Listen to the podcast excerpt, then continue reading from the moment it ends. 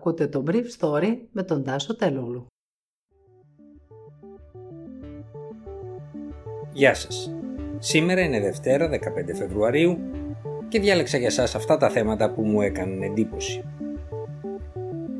Η Βρετανική μετάλλαξη Β117 δεν είναι απλά πιο μεταδοτική, σε κάνει και αρρωσταίνεις πιο βαριά, λέει η Βρετανική μελέτη που χρηματοδοτήθηκε από την κυβέρνηση.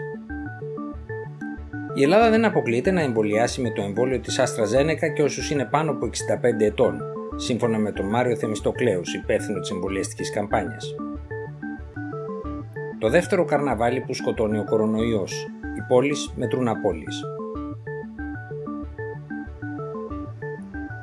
Η Βρετανική μετάλλαξη Β117 δεν είναι απλά 30% πιο μεταδοτική από το στέλεχος του περασμένου Μαρτίου, αλλά και πιο θανατηφόρα αποκαλύπτει μελέτη του Βρετανικού κράτους. Στο συμπέρασμα αυτό καταλήγει η ομάδα Βρετανών ειδικών. Η μελέτη που δόθηκε στη δημοσιότητα την Παρασκευή παρουσιάζει ακόμα στατιστικά κενά σε ό,τι αφορά τους τρόφιμους των γυροκομείων, αλλά και άλλες πληθυσμιακές ομάδες. Πρώτος είχε αναφερθεί στη μεγαλύτερη θνησιμότητα που συνοδεύει το συγκεκριμένο στέλεχος εκείνου του Κέντ, η Νέλη, ο Βρετανός Πρωθυπουργός Μπόρις Τζόνσον. Η μετάλλαξη βρίσκεται σήμερα σε 80 χώρες πλέον και στην Ελλάδα όπου χθες ο ΕΟΔΗ κατέγραψε 93 νέα κρούσματα της Βρετανικής μετάλλαξης για την εβδομάδα στέλνοντας το συνολικό αριθμό για την περίοδο από τις 29 Δεκεμβρίου του 2020 ως τις 2 Φεβρουαρίου στα 495, δηλαδή στο 93,4% των μεταλλαγμένων στελεχών.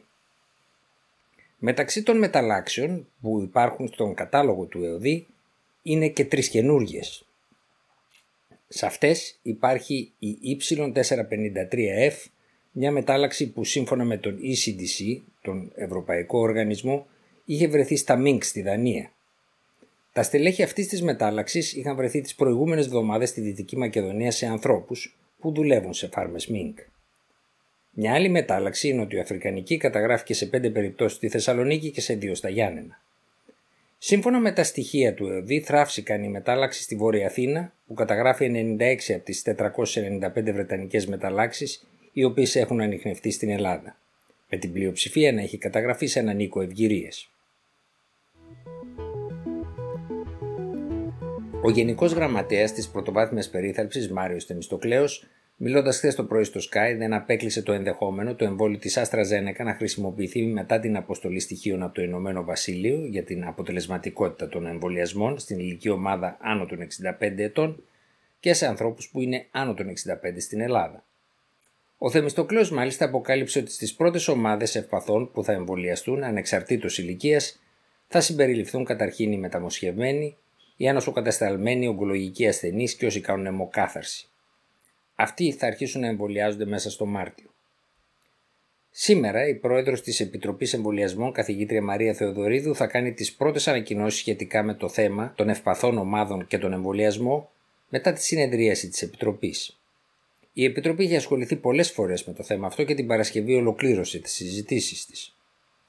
Ο κ. Θεμιστοκλό είπε χθες ότι οι κατάκητοι στο σπίτι τους θα πρέπει να περιμένουν ένα πιο εύκολο εμβόλιο για να μπουν στη σειρά που να διακινείται εκτός ψυχρής αλυσίδας εμβολιασμού όπως αυτό που ετοιμάζει η Johnson Johnson και που θα θέσει υπόψη του FDA στα τέλη Φεβρουαρίου. Στην κολονία θα γίνει φέτος ένα ψηφιακό καρναβάλι με άρματα να παρελάβουν για να τα δουν οι κάτοικοι online. Η ζημιά σε τρεις πόλεις της Γερμανίας, την κολονία, το Düsseldorf και το Mainz, παραδοσιακές καρναβαλούν πόλεις, από τη ματέωση της γιορτής προσεγγίζει το 1,5 δισεκατομμύριο ευρώ με 66 εκατομμύρια να αντιστοιχούν στη γαστρονομία και την εστίαση και τα υπόλοιπα να διαχέονται στην οικονομία των πόλεων αυτών. Αντίστοιχες ρυθμίσεις έχουν αποφασιστεί και στην Πάτρα, όπου έχει σχεδιαστεί ένα ψηφιακό καρναβάλι. Σε αυτό, άνθρωποι παίρνουν δημιουργικές πρωτοβουλίες και ο πληθυσμός της πόλης παρακολουθεί τις εκδηλώσεις ψηφιακά ή από τα τοπικά κανάλια τηλεόραση. Πέρσι μόνο ο κλάδος της εστίασης έχασε στην αχαϊκή πρωτεύουσα 8 εκατομμύρια ευρώ. Συνολικά η ματέωση του καρναβαλιού, του μεγαλύτερου κλάδου της τοπικής οικονομίας, προκάλεσε απώλειες πολλών δεκάδων εκατομμυρίων. Ο Δήμαρχος Πατρέων Κώστας Πελετίδης, ένας καρδιολόγος, αναγνώρισε σε επικοινωνία που είχα μαζί του ότι μαζικές εκδηλώσεις όπως η παρέλαση δεν είναι δυνατόν να γίνουν σε συνθήκες πανδημίας. Αλλά μπορούμε να κρατήσουμε ζωντανή την ψυχή των ανθρώπων με κάποιες ψηφιακές εκδηλώσεις, μου είπε ο Πελετίδης. Σε αυτές παίρνουν μέρος 6 7 δημιουργοί με μέτρα κοινωνικής αποστασιοποίησης και μετά από συνεννόηση με την τοπική πολιτική προστασία. Ήταν το Brief Story για σήμερα 15 Φεβρουαρίου 2021.